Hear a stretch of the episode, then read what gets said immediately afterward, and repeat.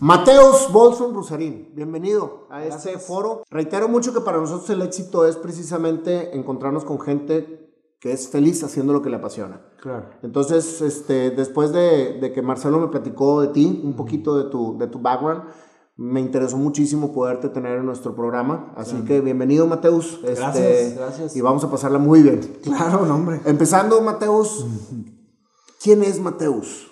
sí, es, Es una, ok, es una pregunta pues complicada de por, de por dónde empezar, pero pues yo soy una persona extremadamente curiosa. Este, yo creo que el lugar en donde estoy, en donde estoy es, si se pudiera atribuir para una sola cosa, sería mi curiosidad profunda. Este, Ok. de explorar lo desconocido, de encontrar cosas nuevas.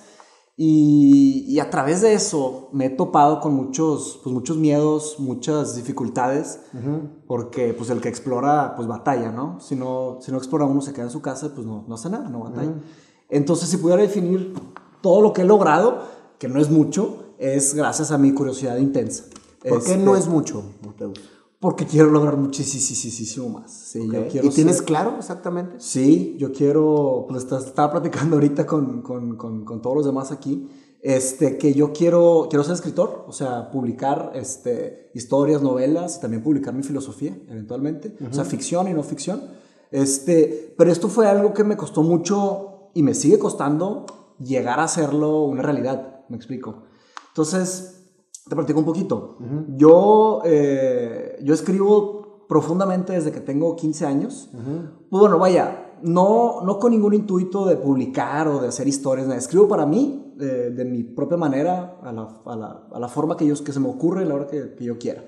Y haz de cuenta que como un, como un journal, como un diario, ¿no? Desde los 15 años. Y, lo, lo- y a través de esta escritura, esta intros- introspección a través de la escritura, he llegado a descubrir pues, más de mí. O sea, y, y mucho después me enteré que esto es un ejercicio muy antiguo. Es un ejercicio que los filósofos griegos, desde los presocráticos hasta los socráticos, hasta los clásicos, hasta los contemporáneos, eh, escriben al final del día para hacer como una pequeñita retrospectiva de lo que sucedió. Wow. Entonces, desde Platón y Aristóteles, desde ellos, antes de dormir, eh, Sócrates no, porque Sócrates no escribió nada, él solo hablaba. Entonces, escribían un poco antes de dormir y decían que hice bien, que hice mal, una reflexión, y luego se dormían.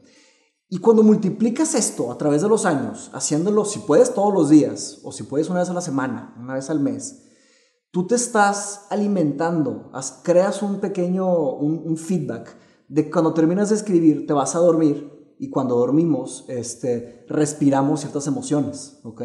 Respiramos miedos, respiramos deseos, todos esos tabús de la sociedad, todas esas ganas de, las ganas que tengas de hacer lo que sea, se respiran en la noche. Entonces, al escribir, luego irte a dormir y despertarte el siguiente día, este, todos estos problemas que te enfrentaste en- a lo largo del día, estas emociones, estas perezas, estos miedos, tú les das un, un aire y los respiras. Porque cuando dormimos seguimos trabajando los problemas.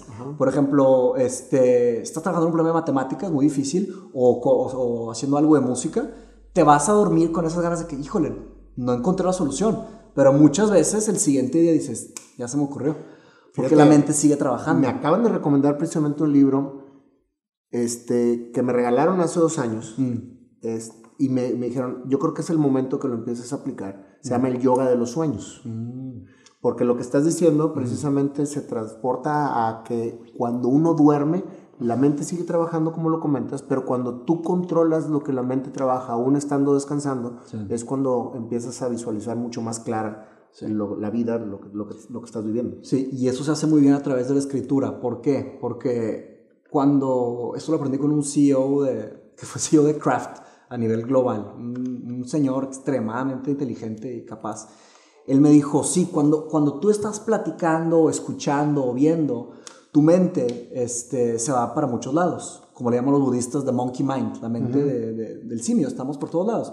Y, y- y al observar la mente nos damos cuenta que estamos brincando de, de cosa en cosa. Pero cuando tú estás escribiendo, tú enfocas toda tu energía este, esencial, tu energía intelectual, todo en lo que estás escribiendo.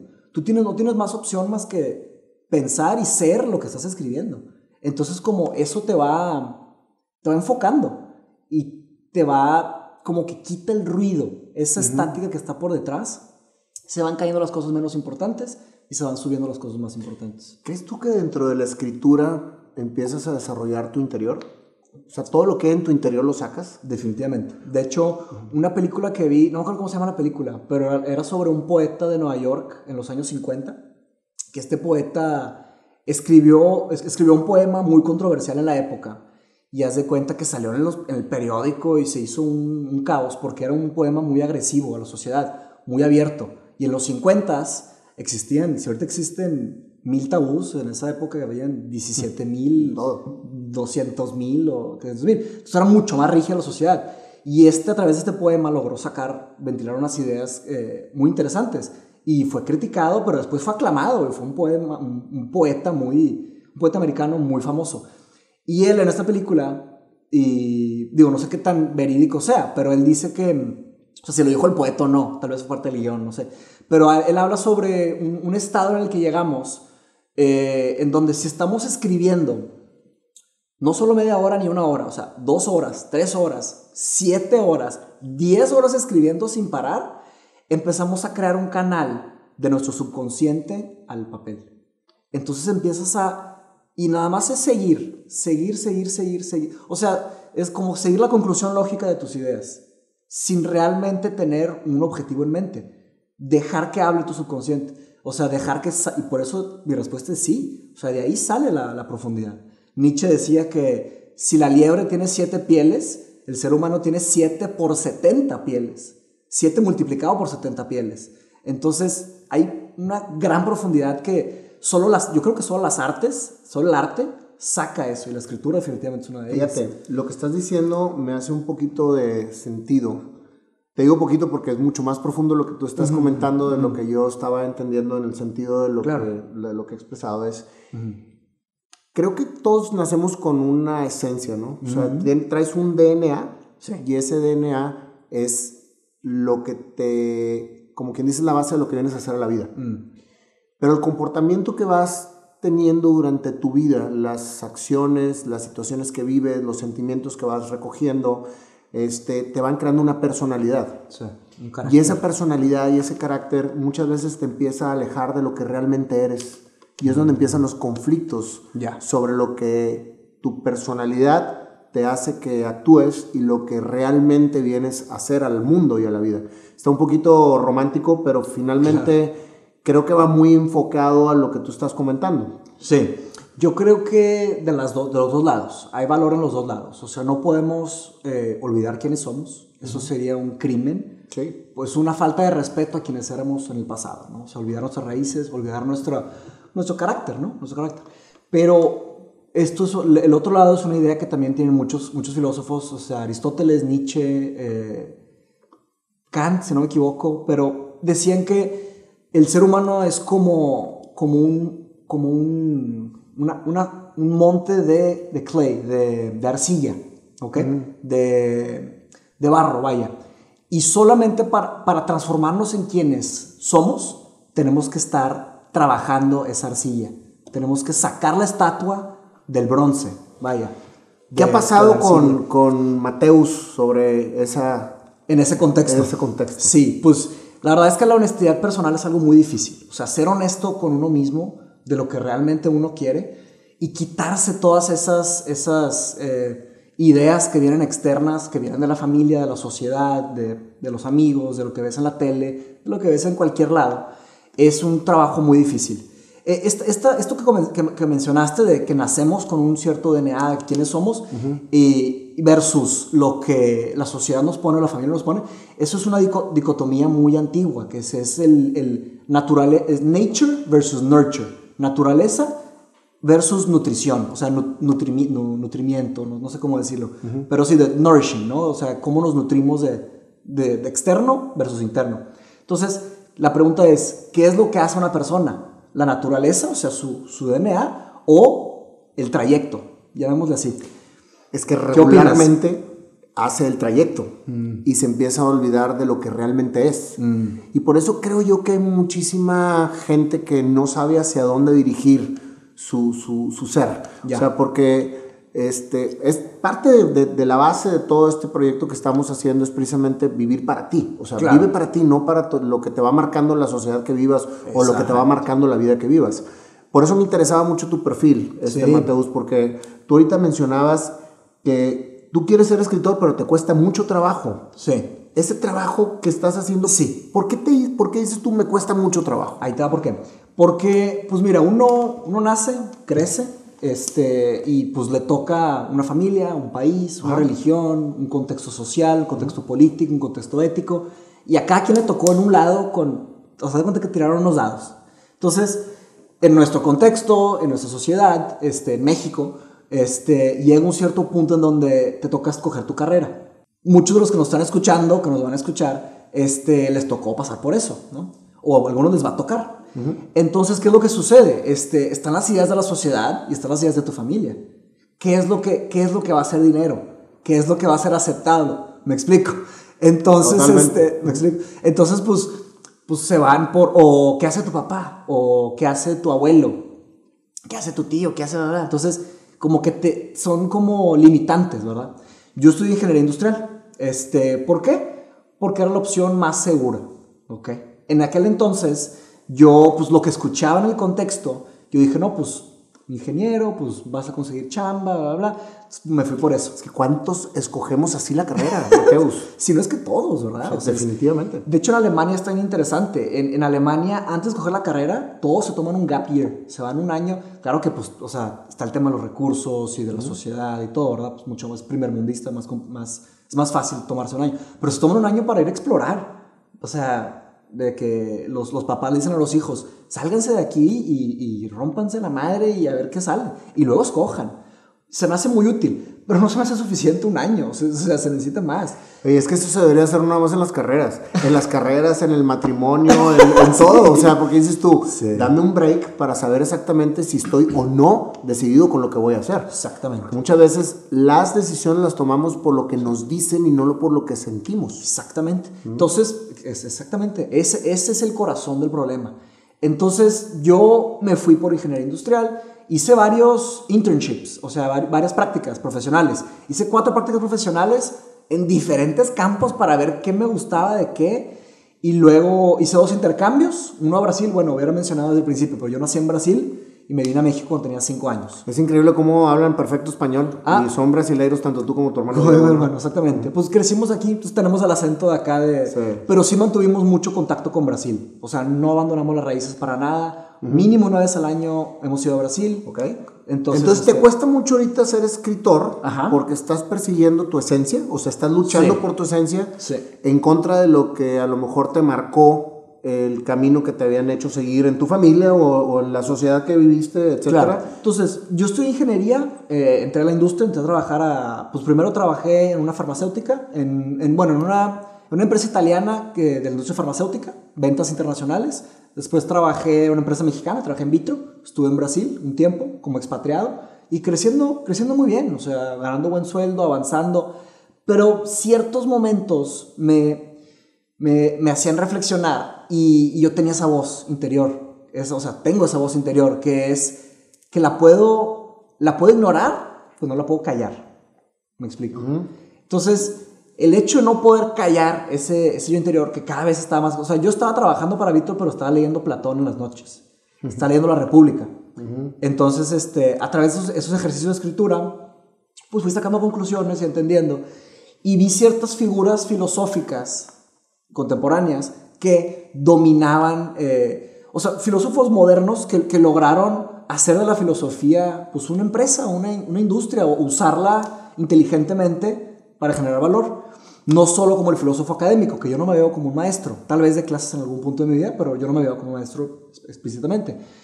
Y el que me inspiró fue, se llama Alain de Botton. Él es un, pues un pensador inglés que se metió al campo de la filosofía aplicada. Y él usa la filosofía para el marketing, para los negocios. Yo dije, yo quiero hacer una maestría en, en filosofía aplicada. ¿Cómo usamos la filosofía para, para diferentes cosas, para la industria, para la educación, para la política, para la medicina? Es son campos más aplicados de la filosofía. Y entonces, y, y, dije, pues ahí voy a aprender a escribir. O sea, y dicho y hecho. O sea, fue, fue un momento muy aterrador de mi vida, un momento muy agresivo en donde Tomar la decisión de dejar de ejercer tu profesión para ejercer tu pasión. mi pasión, exactamente. Y en ese punto fue, literalmente estaba manejando y me frené en seco, o sea, me, me orillé y me estacioné y haz de cuenta como jalar el freno de mano a, vas a, no sé, 180 km por hora y jalas el freno de mano, muy agresivo. Entonces, claro que en ese momento no renuncié, en ese momento hice un plan. Este, empecé a juntar dinero, este, empecé a, a investigar programas y, y en ese momento como que sentí un alivio, como que sentí un gran peso de... Ah, dije, bueno, o sea, Por ahí es. por ahí es, exactamente. Pero fue muy agresivo, o sea, platiqué con toda mi familia, platiqué con todos mis amigos. Y ahora, ahora me di cuenta que todos dijeron, pues dale, vas. O sea, Claro. Ninguno me está impidiendo. Muchas veces son bloqueos mentales que uno por miedo de sacar las ideas no las saca. Pero a la hora de sacarlas te das cuenta que eran como fantasmas, o sea, se, se desvanece, ¿no? Entonces, eh, total, hice mi plan, junté el dinero, eh, renuncié. Este, esto fue en el 2012. Eh, no, 2014. Por el 2012-2013 empecé a hacer el plan y, y bien silencioso, bien metódico. O sea, yo construyendo este futuro que yo quería para mí mismo. Hasta que lo logré. Renuncié y estuve como seis meses, un año preparándome para los exámenes, estudiando. Esto en Brasil todavía. Yo estaba, yo estaba viviendo en Brasil en esa época. Y hice los exámenes, me aceptaron a una, buena, una muy buena universidad en, en Londres y fui a estudiar mi maestría en Londres. Este, pero fue un gran brinco porque brinqué de ingeniería a filosofía. Maestría de filosofía aplicada. Filosofía aplicada. En realidad el curso es muy abierto, se me, se me hace increíble, es la forma correcta. La maestría de filosofía de la Universidad de King's, King's College London, que es de las universidades más viejas de, de Inglaterra, eh, bueno, de las más viejas, King's College London y University College London son las dos más antiguas de Londres. Y junto con Oxford y Cambridge son las más antiguas de Inglaterra. Entonces, King's College tiene un programa de maestría de filosofía en donde tienes como 40 materias y tú escoges lo que quieras. No hay limitante alguna. O sea, si quieres estudiar, Qué diferente. está interesante, ¿no? O sea, es completamente... Y yo escogí todas las materias de filosofía aplicada. Me enfoqué a la filosofía de la mente, a la filosofía de la estética, a la filosofía de la educación. Y eso fueron dos años de estudio. El primer año, para poder entrar a la maestría de filosofía en una universidad tan buena, no podía entrar así directo. Tuve que hacer un año de filosofía de carrera. Entonces fui, o sea, ya los, ¿cuántos años tenía? Como 28, 29. Hice un año de carrera de filosofía con, con chavos de 18, 19 años. y Yo tenía 28, o sea, Bien, excelente. me la aventé así y, y nada garantizaba que iba a funcionar mi plan. No había ninguna garantía. Entonces, pues enfrenté lo el desconocido, me aventé y, y salió, funcionó. O sea, primero me aceptaron a la carrera, hice el año de filosofía. Eso se cuenta como estudiar un año de, de administración de empresas y luego meterte un MBA. Ese es el equivalente a lo que yo hice. Entonces tuve que brincar de un nivel de carrera de filosofía a un nivel de maestría de filosofía. Ese brinco fue increíblemente difícil, increíblemente difícil, porque desde la forma en la que yo tenía que hablar, obviamente todo en inglés, desde la forma en la que tenía que hablar, las palabras que tenía que usar, tenía que usar más un lenguaje apropiado a los que están estudiando maestría. Y estaba compitiendo con gente que lleva cuatro años estudiando filosofía. Entonces yo nada más tenía un año. Entonces fueron retos muy interesantes. Sufrí mucho, batallé mucho, pero pues crecí mucho y ya regresé con ese, con ese nuevo valor. Y ya estoy escribiendo, ya, ya terminé mi tesis y ahora estoy trabajando con mi hermano y estamos trabajando en un proyecto pues, muy interesante. Se llama, se llama Casa Nomo y está... Lo conozco perfecto y admiro Sí, mucho. Claro que admiro sí. mucho lo que Conocimiento. haciendo. Sí, estamos. Es una innovación en marketing, pero usamos conceptos más profundos. Vemos diferentes formas en las que las marcas pueden conectar con. Y estás aplicando lo que realmente te apasiona. Totalmente. Desde el, desde el criterio analítico, desde las juntas de consejo, todo lo que se rebota. Es que la filosofía es, es algo muy interesante. La filosofía, lo- los, los beneficios de la filosofía no son ni, ni inmediatos ni evidentes a corto plazo. Pero después te vas dando cuenta que desde la forma en la que hablas, hasta la forma en la que escuchas, hasta la forma en la que te acercas a los problemas, tienes un approach mucho más racional y abierto. El ingeniero, el rol del ingeniero es resolver problemas de manera eficiencia. ¿ok? El rol del filósofo es resolver los problemas profundamente a raíz y asegurarse que es la mejor respuesta y analizar todos los contraargumentos de esa respuesta y debatir contra todos esos y ganarla todos. Ese es el rol del filósofo. ¿Crees tú que la elección que tuviste de haber estudiado ingeniería fue un parteaguas para que después hayas este, decidido irte por filósofo? Está muy interesante esa pregunta. Yo creo, de hecho, hay un, hay un, un escritor muy interesante de un cómic que se llama Dilbert, que es como un, un cómic de, de, como de, la, de empresas, de industria, un cómic que se hizo muy famoso en Estados Unidos y hay una entrevista de él, que el escritor de Dilbert, no me acuerdo cómo se llama él, pero dijo, eh, para lograr ser exitoso, pero, o sea, bueno, él habla sobre monetariamente, pero para lograr sacar adelante este, tus, tus pasiones y lograr hacer un, pues poner un nuevo estándar de, de calidad en el mundo, él dice, tienes dos opciones, o te clavas con una cosa, y eres el top 10% del mundo en esa cosa, o top 1% del mundo en esa cosa, que es algo increíblemente difícil, o escoges tres cosas y te concentras en ser el, el, mejor 10% del mundo en esos tres ámbitos y creas algo nuevo. ¿No crees tú que el concepto ser el mejor mm. es sumamente discutible, o sea que, que puedes discutirlo mucho. sí. ¿Qué es ser el mejor en realidad? Es muy subjetivo, es muy subjetivo el ser el mejor. Este, bueno, e, él se refería más a, monetariamente, o sea, para hacer un ruido general en el mundo, a, no sé. Digo, no estoy diciendo que sea la manera correcta de verlo, pero es una manera interesante. Él dijo que al, tener estos tres, el, mezclar estas tres aptitudes o estas tres pasiones, él logró algo especial que nadie se le había ocurrido. Entonces, este, él dijo, eh, dijo, yo sé dibujar muy bien, pero no soy el mejor en dibujar. No soy el número uno. Que se me hace muy, o sea, muy interesante eso. Luego dijo, yo sé hacer reír a la gente, pero no soy el más chistoso. Y yo sé de negocios, pero no soy el, el profesional más apto para los negocios. Entonces, hizo un cómic en donde tiene que dibujar, en donde hay chiste, o sea, donde hay, un, hay humor, o sea, hacer reír a la gente, y el tema del cómic es el ámbito profesional. Me explico. Entonces él juntó estas tres pasiones y creó como que una nueva, pues un nuevo nicho de mercado. Me explico. Y le fue súper bien y, hace lo que ama. Digamos, hace las tres cosas que ama, las juntó y logró salir adelante increíble. Y me explico, y está, se hace muy interesante. Entonces, de cierta manera, eso aplica lo que yo estoy haciendo porque pues yo pues, me he ido muy bien en ventas. O sea, se me da, se me dan las ventas, hablar. Me fue muy bien en ingeniería, no tuve ninguna materia, todo bien pero me faltaba algo, claro. me faltaba algo, me faltaba algo. Esa es la esencia que te está gritando cada rato que te falta algo. Esa es la voz, exactamente. Así es. Entonces, pues fui explorando y fui explorando otras cosas y, y cuesta explorar, es difícil, o sea, es, es, complicado.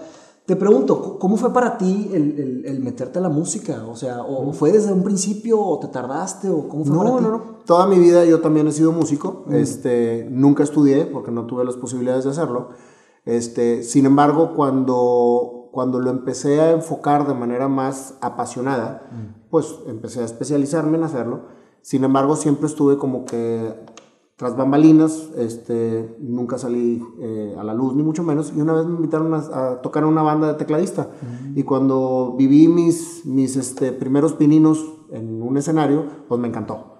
Entonces decidí cantar a los 45 años, 46 años, o sea, ya, ya, muy tarde. Muy bien. Y pues aquí ando. Y me encanta lo que hago. Y ahorita te cuestionaba precisamente el tema de lo de llegar a ser el más exitoso. para mí creo que el mayor esfuerzo que puedes hacer para lograr hacer bien algo que te apasiona, ya es un éxito. Sí. Y si lo ves desde el punto de vista de que eres exitoso para ti mismo porque estás haciendo el, el máximo esfuerzo para lograrlo cómodamente, entonces, para mí ese es el éxito magistral. Totalmente. O sea, lo estás haciendo a todo lo que da. Ya. Obviamente, eh, así como tú comentas, pues en el camino vas teniendo muchos bloqueos y muchas situaciones que te, que te hacen tropezar. Sí. Y eso precisamente te quería preguntar. Mm. ¿Por qué hablas de que tuviste un terror al momento de tomar la decisión sí. de dejar tu profesión para hacer lo que te apasiona? Claro. ¿Me puedes hablar un poquito más sí, de, ese, de, de ese, de ese momento? Porque esos momentos para mí creo que son los claves que la gente debe tener muy claro. Sí. Que para que realmente hagas lo que te apasiona, tienes que tomar decisiones que no son cómodas. Exactamente. Totalmente de acuerdo contigo. Mira, ¿por qué digo que fue un momento aterrorizante? Porque tiene precisamente todo que ver con la forma en la que el mundo se está comportando hoy en día. Este, nosotros siempre estamos con esa idea de, pues, esa idea de ser el mejor, de, de ganar mucho dinero, de, de, de enfocarnos en, ese, en esa aceleración capitalista que existe en el mundo, me explico, en ese consumismo, que si, si contáramos cuántos vendedores nos topamos desde que uno abre los ojos hasta que cierra los ojos, vendedores que no sabemos que son vendedores. Pues cada parpadeo es un vendedor. Cada parpadeo, exactamente. O sea, cada anunciocito que te ponen de sponsor, tratas de leer una noticia en internet y te sale, quieres aprender a no sé qué, quieres comprar no sé qué. La facilidad que es hoy en día comprar en Amazon, por ejemplo. Es o- mi deporte favorito. yo también compro mucho. Sí, demasiadas Entonces, cosas. a eso voy con mi terror, porque yo estaba ganando muy bien. Yo llevaba una vida en San Pablo muy buena, o sea, tenía mis viajes, disfrutaba, o sea, me compraba mis cosas a gusto, ¿no? No batallaba con eso, me estaba yendo muy bien. Y cuando dije, cuando voy a renunciar, ya no voy a ganar ese sueldo que tengo, dije, ¿qué, qué- clase de, De decisiones estoy tomando. Sí, o sea, ¿por dónde me estoy yendo? Y luego también está el tema de la identidad personal alineada con la identidad profesional.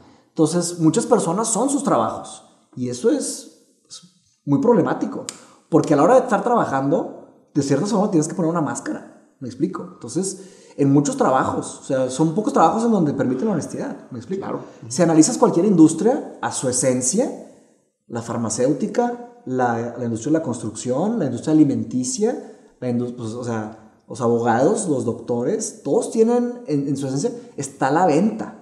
Y en la venta está, pues está, está complicado, ¿no? Dejémoslo así. Entonces yo dije, ¿cómo voy a desligarme de esta identidad profesional tan fuerte para construir mi identidad más fuerte, pero, pero mía? Personal. Personal, exacto. Entonces, por eso el terror. Dije, a partir de que el día que renuncie, voy a ganar cero pesos, dólares, lo que sea, reales, la moneda brasileña. Al final del mes voy a ganar cero. Y dije, ¿cómo voy a vivir? Ya no voy a poder ir a restaurantes, ya no voy a poder viajar, ya no voy a poder comprarme las cosas que me gustan.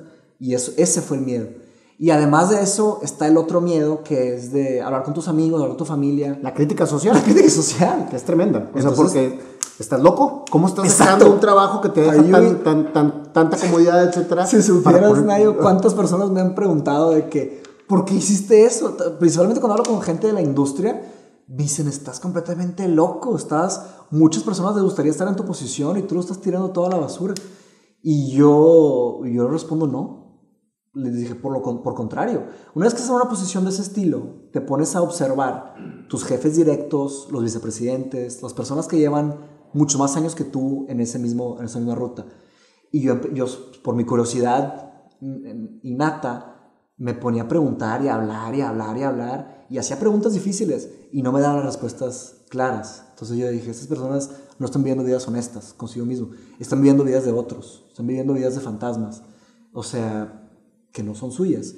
Y por eso ahí es donde empiezan los problemas, o sea, problemas personales, familiares, sociales, por esa deshonestidad personal, me explico. Yo dije, yo no quiero estar ahí. O sea, dije, por más que me cueste, por más que me dé miedo, me tengo que salir de este tren. Y, me, y brinqué así, jalé el freno de mano, o sea, depende de la metáfora que usemos, ¿no? Un carro, un tren, brinqué, jalé el freno de mano. Y, y, y, y fue difícil. Y estuve un año sin ganar un peso. sin- y ¿sabes de qué me di cuenta? Dije que no pasa nada, nada. O sea, me programé, ahorré, nada más salí menos, compré menos. O sea, usé mi tiempo y mi energía a estudiar, a aprender, a clavarme en los libros, a lo que siempre hacía en mis ratitos libres, lo hacía a tiempo completo.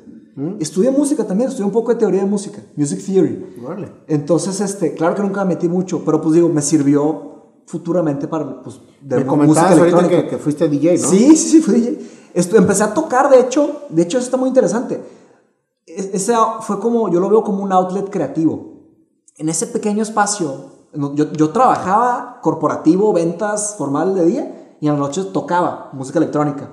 Entonces iba a los antros y tocaba y, la, y, y tenía todo eso. Me encanta la música electrónica. Desde, desde que me considero como gente, siempre he, siempre he tenido esa, mucho- esa pasión. Por el sur de Brasil, en el sur de Brasil hay mucha cultura electrónica. Por mis primos, este, por mi hermano, por mis tíos. Yo amo la encanta. música brasileña también. digo, Ah, ¿sí? pero Ah, la bossa el nova y bossa nova, la samba, todo eso me encanta. También es precioso. Entonces, ese era mi outlet creativo. Yo vivía mi vida am, muy profesionalmente, muy a mi trabajo, pero esa voz no se callaba. Y el outlet, creo que todos necesitamos tener un outlet creativo. O sea, me encanta el, el, concepto outlet creativo. Outlet creativo. Todos, porque el espíritu del ser humano es, es demasiado subjetivo. O sea, lo que define un, una persona no es la objetividad, es la subjetividad. Y en el mundo profesional, en el mundo ingenieril, en el mundo de las ciencias, no hay espacio, o sea, se, asfixia, uno se asfixia, asfixia. Entonces, ese, ese, respiro creativo tiene que salir de alguna forma. Pues era para mí la escritura y la música electrónica. Pues hay mil formas de, de tener eso y todos, si alguien no lo tiene y tiene algún conflicto interno, recomiendo profundamente. O sea, el outlet creativo es, es, necesario para tener una buena vida. ¿Y cómo lo encontrarías? O sea, tú estás recomendando tener un outlet creativo. ¿Cuáles serían los pasos para encontrarlo? Pues primero, la primera pregunta que yo me haría a mí mismo es, ¿qué me gusta? ¿Ok? Y ahora, esta pregunta se puede responder de muchas maneras. Se puede responder con un amigo, platicando. Se puede responder escribiendo, solo, se puede responder pensando. Se puede responder pintando, dibujando qué tipo de música. Para la música es, yo creo que lo que más nos conecta como arte. O sea, porque es lo que más, no sé explicarlo, es algo muy, muy profundo. Coincido contigo. O sea, es el idioma universal. Es el idioma universal, exactamente. Entonces por ahí puede empezar. ¿Qué estilos de música te gustan? ¿Qué estilos de libros te gusta leer? ¿Qué estilos de libros te gustan? Entonces por ahí hay, pues, hay gente que le encanta leer, ficción. A mí me encanta leer ficción. También he leído pues, muchas obras de, de ficción y, y a través de eso ventilas esa creatividad.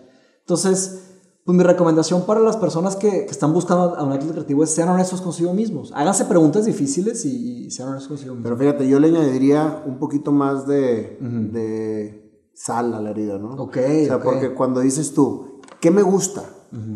Es una pregunta. ¿Y qué tanto tiempo hago lo que me gusta? Ahí es donde viene precisamente la parte del análisis. porque muchas veces dices, oye, pues me gusta mucho bailar, pero nunca bailo. Exacto. O me gusta mucho eh, montar a caballo, pero ni siquiera conozco un caballo. O sea, o sea muchas veces es este... De hecho, esa pregunta que acabas de hacer precisamente es la pregunta que me hice en ese momento.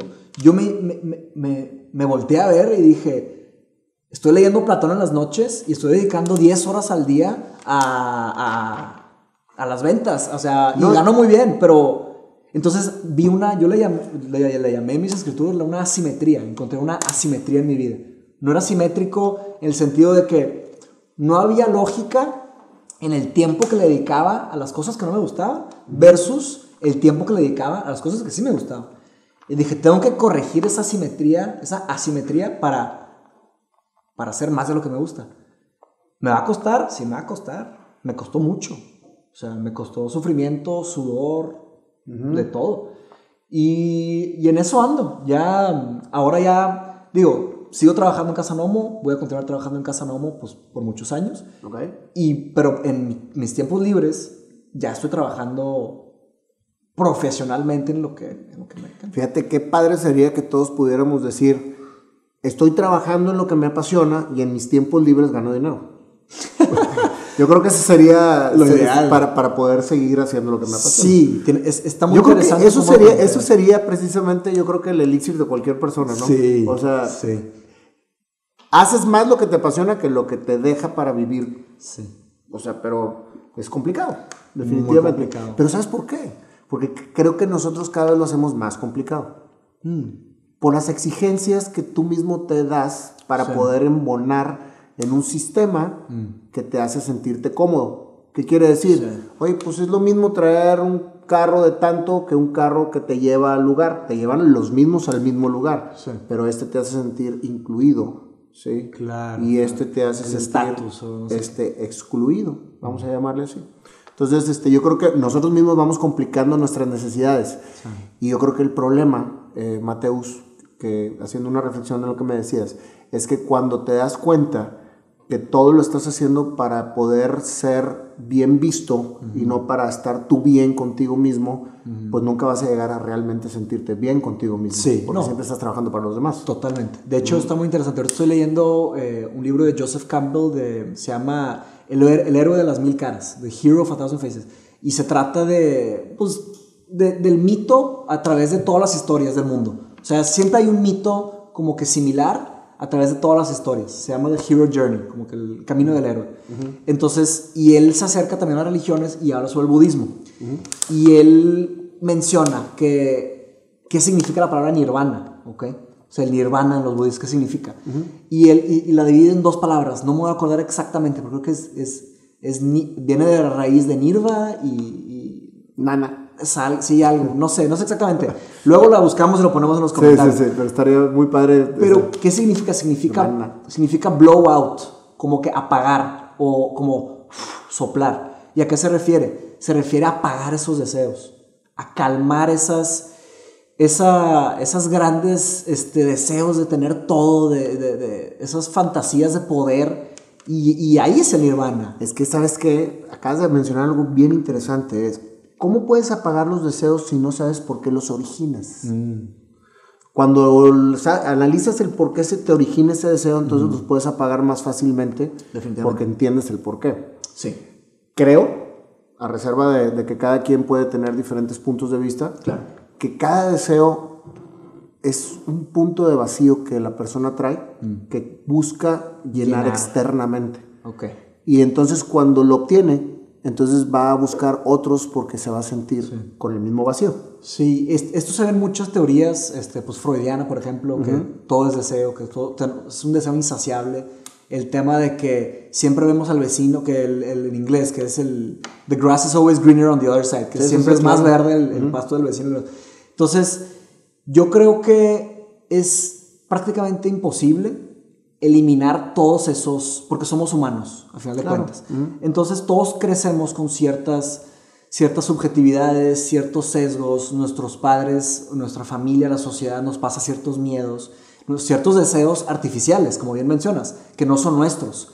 La forma de, contrarrestar esto, que, que yo veo, es a través de la introspección o a través de la creación de arte, en donde uno logra quitarse eso, o a través de la meditación, también se puede hacer a través de la meditación.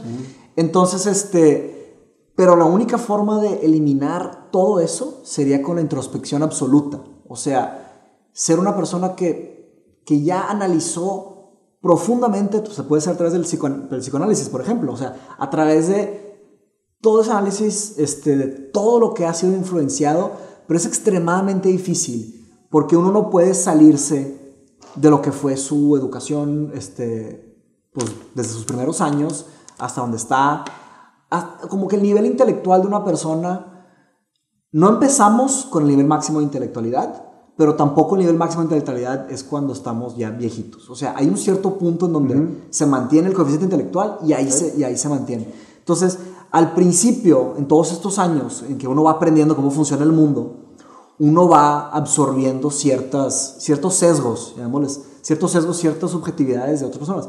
Y es el deber de la persona quitarse esas, quitarse ese bagaje, ¿sabes? Quitarse todas esas cadenas, esos pesos Sí. Pero como bien dijiste al principio, cuesta trabajo, es... Y sobre todo es aceptación mm. con un análisis de entendimiento del por qué te sucedió y, te, y, te, hace que reacciones de esa manera. O sea, la personalidad creo que viene precisamente de todas las vivencias. Sí. Y nunca volteamos o nos paramos a analizar el por qué estamos reaccionando ante esas vivencias de la manera en que reaccionamos. Sí. Entonces, cuando, como tú dices, te empiezas a desprender de todo eso, empiezas a liberarte de algo que te tenía, como quien dice, este, ocupado. De los huevos. Sí, exactamente. Así, este, definitivo, así matemos directo. ¿Por qué? Pues porque lo traes cargando, pero lo traes cargando y no sabes por qué. Exacto. Es como cuando traes una backpack y te pesa de madre. Entonces dices tú, pues la cargas todos los días porque no te detienes a ver qué es lo que estás cargando. Y entonces ya cuando te dices, ah, lo que pasa es que había echado un licuado que nunca me tomé y ya está echado a perder ahí y pues nada más lo sacas, lavas el de este y ya pesa menos el backpack. Entonces, así es la vida. O sea, pero tenías que pararte para analizar qué es lo que te estaba pesando tanto. Sí. Creo que así es precisamente cómo se desarrolla. Yo no soy psicólogo, pero el entendimiento que me ha dado mis propias este, vivencias ha sido eso. O sea, y, y un poco con lo que me estás comentando, ¿no? Definitivo. Una de mis frases, una de mis frases favoritas, de mi filósofo favorito de Nietzsche, es este, ¿cómo, cómo puede crecer un árbol grande y fuerte si no cortamos algunas ramas. Me explico. Esa metáfora del árbol se aplica para millones de cosas. Por eso también me encanta mucho, a mí me gustan mucho los bonsáis, la- el arte Sí, de, sí, sí. De, pues claro, de cortar plantas. He tenido muchos bonsáis. Ahorita no tengo ninguno, el último que tenía lo tenía en Londres. Amo Lo- los bonsáis Lo acabé regalando, de verdad. Sí. No, no me lo pude traer el bonsai que tenía, ya tenía un bonsai increíble, era un olivo europeo, me salió una lana, se lo acabé regalando a un amigo, pero porque en Estados Unidos no puedes pasar plantas, no me lo pude traer. Pero el arte del bonsai es, es pues, arte viva, ¿no? Entonces tienes que, dejas que el arbolito crezca y le vas podando ciertas, ciertas este, ramitas, hojas, para, Para que no se venza con el Es peso Para que que no se venza por el peso y para que pueda crecer grande y fuerte y saludable y todo. Hasta se cortan algunas raíces en los bonsáis. Que esa metáfora es interesante también para el ser humano. O sea, el bonsái si crecen demasiadas raíces en el tamaño de la, del pot, ¿cómo se llama? De la, de la maceta. Sí. Se empiezan a pudrir las raíces. Entonces es quitar el árbol, cambiar la tierra, cortar las raíces y volverlo a plantar. Wow. Entonces eso, pues siguiendo esa metáfora, es nuestra responsabilidad buscar qué raíces están podridas en, en nuestro árbol, ¿no? Y hacia dónde queremos crecer. Este, otra de Nietzsche que es exactamente, bueno, no exactamente, pero parecido, es usando la mitología, el- el- la figura mitológica del fénix, del ave fénix, que es cómo, cómo quieres volver a nacer si no te incendias en llamas primero, ¿verdad? Que el ave fénix siempre renace en las llamas. Entonces es llegar a esos extremos, a, a esos lugares bien complicados, incendiarnos y empezar otra vez, y, y- y sin miedo, y crecer y, y avanzar otra vez. Que es muy, es muy mo- ¿cómo se dice? motivador mm, verlo de esa manera. Me explico, esos nuevos comienzos, pero dan miedo. Sí, pero no hay miedo que no traiga una satisfacción posterior cuando lo vences. ¿Cuál fue la reacción de tus padres cuando decidiste dejar tu carrera? yo soy muy metódico. Yo, yo hice este. Para hice un plan financiero y un plan para comunicar la, la idea. Este. Hice una lista de. Me hagas de llorar. No, Pero dale, no, para eso es esto, para que saques todo lo que traes. hice una lista de mis mejores amigos y, y con quién quería platicar para contarles, ¿no? Y al final está mi mamá. Y pues ya, digo X. ¿no? Fuimos platicando, platicando y como que tenía ese gran miedo. Y al final platiqué con ella y me dijo de que, dijo Mateus, dale, tipo, no sabes que tu mamá está loca, tipo, yo haría lo mismo que tú, tipo, sí. Entonces, Qué mejor apoyo, ¿no? Sí. Definitivo. Sí, sí, sí. Muy padre. Fíjate, gracias por expresarlo, Mateus, gracias por, eh, porque cuando tú expresas con ese sentimiento que expresaste, es agradecer ese apoyo de la madre, de, de los amigos, la lista Sí. que hiciste. Fíjate qué interesante, cuando uno toma decisiones completamente en contra de lo que marca lo que debes de hacer, te das cuenta quién realmente está a tu alrededor Exactamente. quién cree en ti, a quién tienes, quién te apoya. Indudablemente la familia es la mayor base y tú tuviste la gracia de que tu madre te apoyó, Claro.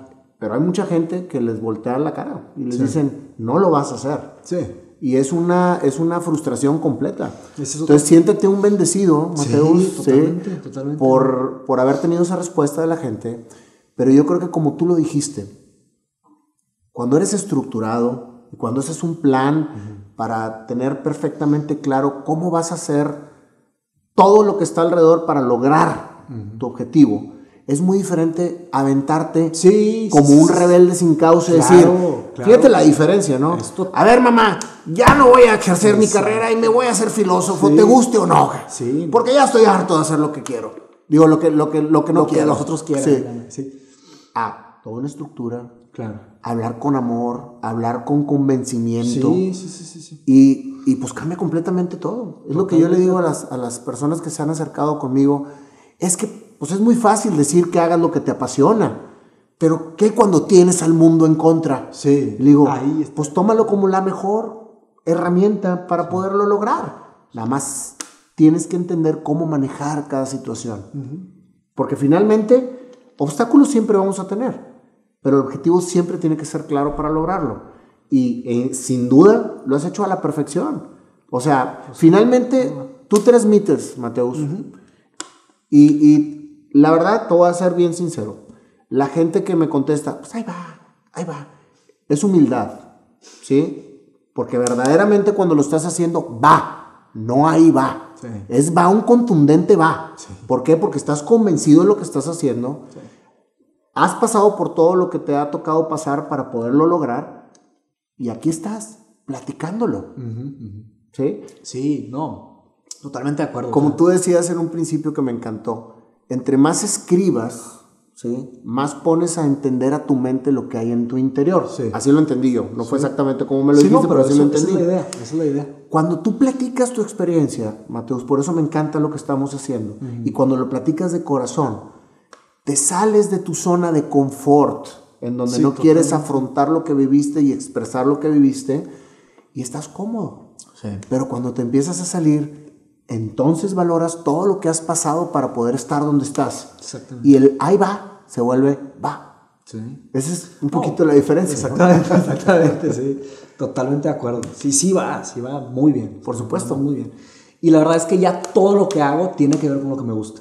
O sea, me explico. O sea, la forma en la que genero mi dinero, la forma en la que paso mis ratos libres, las personas que están cerca de mí, todas están en unison, en unisono hacia, hacia la dirección que en la que yo quiero. Y volviendo al tema de la lista, este, claro que hablé con mi papá también. Digo, mi mamá estaba hasta arriba porque, digo, mis papás son divorciados. Entonces platicé con mi papá y fue una plática mucho más, pues como de amigos, ¿no? Mucho más tranquila. Y, Ya me acá. y, y con varios amigos platiqué y luego hablé con, mis, con, con algunos primos y luego hablé con mi hermano y su esposa. Esa plática también fue muy difícil. Estaba mi hermano y su esposa y después estaba Diego. Diego, Diego, Diego, claro. claro. Diego y Ale. Y ellos eran como que el, el segundo peldaño y luego estaba mi mamá.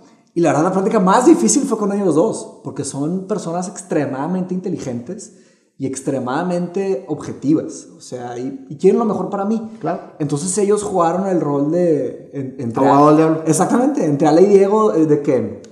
Y preguntas duras, pum, pum, pum. Pero eso era parte de mi plan. Yo me fui yendo de, de amigos a primos, a, a- a mi hermano y luego a mi mamá. Precisamente por eso, porque cada pregunta iba a tener un grado de dificultad peor. Y yo quería estar preparado para responder todo tipo de preguntas.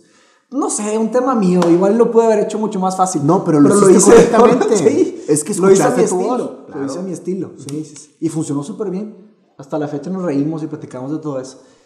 Y era una época de mucha incertidumbre, pero volteándolo para atrás. Y no, pues sí. Y gracias a todo ese trayecto, pues conocí a, a Patty, mi novia. Y pues ya la conocí siendo yo, me explico. Qué diferencia, ¿verdad? Totalmente. ¿Qué hubiera pasado si hubieras conocido a Patty no siendo tú? No me hubiera pelado, no nos hubiéramos entendido, o sea, le hubiera dado, no sé, hubiera sido completamente diferente. No hubiéramos conectado como conectamos. Entonces, desde ahí, o sea, desde ahí ya. Pues mira, Mateus, la verdad es que si te conocía poco, ahora que estoy conociendo la, la parte de atrás de Mateus, me dejas muy satisfecho y reitero mi admiración por ti, este, por lo que haces. eh, Y por siempre, invitarme. no, al contrario, el agradecimiento es para ustedes por, por dar tiempo a que la gente los escuche, que es el objetivo de este programa. O sea, que la gente escuche que detrás de un hombre exitoso hay una historia que tuvo que pasar para llegar a ser ese éxito haciendo lo que le apasiona. O sea, reiterando esa parte, ¿no? Haciendo lo que le apasiona. Bueno, y pues para como todo lo que, lo que encierra esta entrevista es precisamente dejarlo marcado con una canción improvisada Sí. en este momento, ¿sí? con las frases que estuve este, escribiendo de tu historia. Te vamos a hacer Panda y yo aquí una, una canción. Panda es el, el, el, el- el musicólogo, ¿sí? Panda? Jorge. Mi buen, Jorge ¿cómo andas? Estoy muy, muy, este... no, ¿Te quieres venir a la caja? ¿Tocas caja o no? No, no, no. No tocas nada. La historia... Mira, Mateus, préstame ese banquito. Sí, claro, claro, claro. claro. Oye, sí, tu historia está increíble. Increíble. Gracias. Increíble, en serio, que qué, qué valentía, digo, en creer en ti, en lo que tú, tú traes en tu interior. Y es un gran ejemplo, la verdad. Gracias. Yo creo que en realidad es lo único que tenemos, ¿no? Sí. Este, me la puso difícil porque le gusta la bossa nova a los dos. Ah, entonces vamos a hacer algo como que bossa nova. Buenísimo. Bueno, no sé portugués, pero vamos a intentar cantar un bossa nova padre para ti. Ok.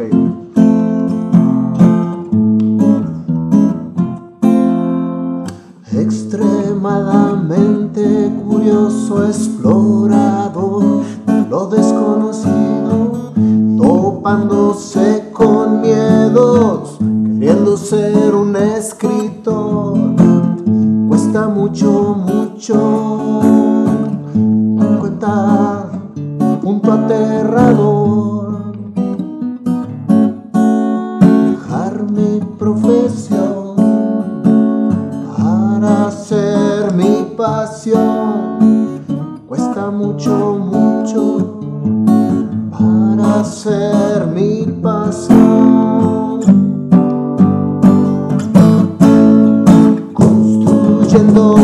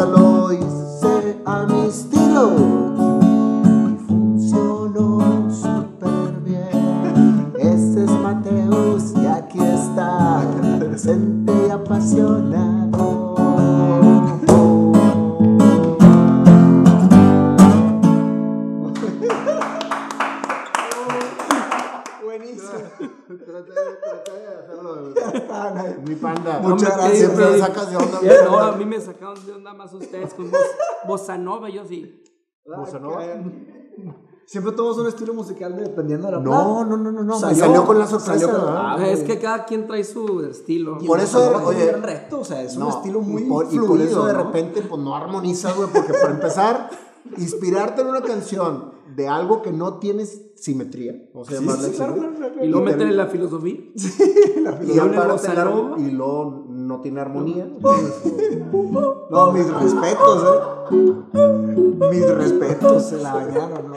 Faltó Muy la bien, esa- palomita esa Oye. cosa. que- Así el Y todavía, y todavía, pásale, Abril, ¿cómo estás? Oye, y todavía hay gente que me dice, pero es que no, no suena bien la canción. Le digo, pues es que no se trata de que suene Se perfecta. trata de eso, sí. Se trata de la que música haya... en vivo, no se trata de la improvisación. Definitivamente. Aparte, pues es, es parte de la vida, ¿no? Verle, darle forma a las cosas. Exactamente, muy bien.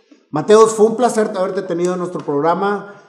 Cada una de las personas que viene, en vez de que yo sea el que las entreviste o el que suscite la plática, ustedes son los que nos dejan una gran enseñanza. O sea, yo nada más soy una herramienta para que todo esto se transmita a toda la gente que nos ve, porque estoy seguro que cuando alcemos la voz, gente como tú, gente que hace lo que le apasiona, hay esperanza a la gente